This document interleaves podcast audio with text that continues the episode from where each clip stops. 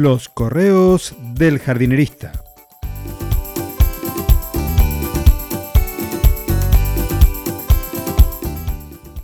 En el episodio de hoy, contacto es otra cosa.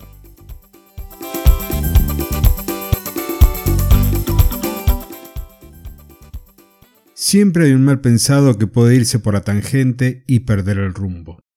Con el título, alguien podría irse al pasto, como dice un amigo cuando cuenta un chiste subido de tono. Pero este no es el caso. No me iré al pasto, sino al suelo. La tierra misma en donde crecen nuestras plantas.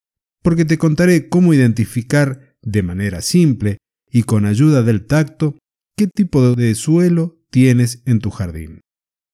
Saber si es arenoso, si es arcilloso o limoso es importante para elegir qué plantas colocar porque están adaptadas a ello.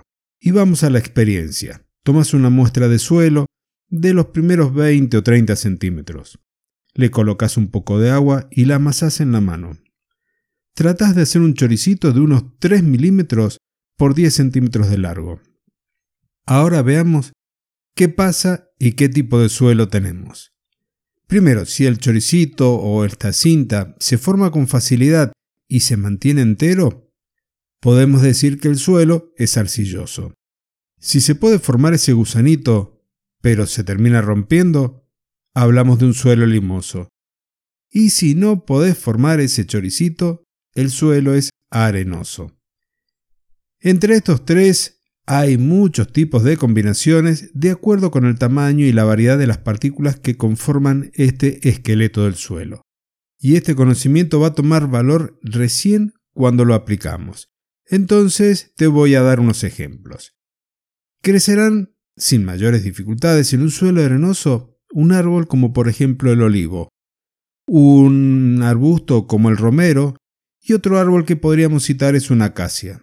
En un suelo arcilloso podrías colocar un boj, podrías colocar un hemerocális o un laurentino. Hay más plantas para cada uno de estos extremos, por lo que si coincide que está presente en tu jardín, con un poco de investigación vas a poder encontrar y elegir aquellas plantas que van a crecer exitosamente dentro de ese espacio que te es propio. Y algo más que me gustaría aportar a este brevísimo episodio es que cuando el suelo es arenoso no estés pensando que es como un médano o como una duna formada pura y exclusivamente por arena, sino que son suelos sueltos con partículas más o menos gruesas que pueden ir de 5 milímetros, algunos más, otros menos, pero que tienen como característica un muy buen drenaje. Y si el jardín, el suelo de tu jardín ya es más arcilloso, es decir, formado por partículas muy pero muy finas en donde el agua va a infiltrar con bastante dificultad, Tendrás que hacer algún tipo de corrección, de modificación de ese suelo con la incorporación de materia orgánica o incluso podrías llegar a incorporar algo de arena. Esto va a mejorar la estructura, te va a posibilitar que el agua infiltre bien, que las raíces de las plantas crezcan bien y aumentarás el abanico de todas estas especies ornamentales que incorporamos en el jardín. Y hasta aquí el correo del jardinerista de hoy.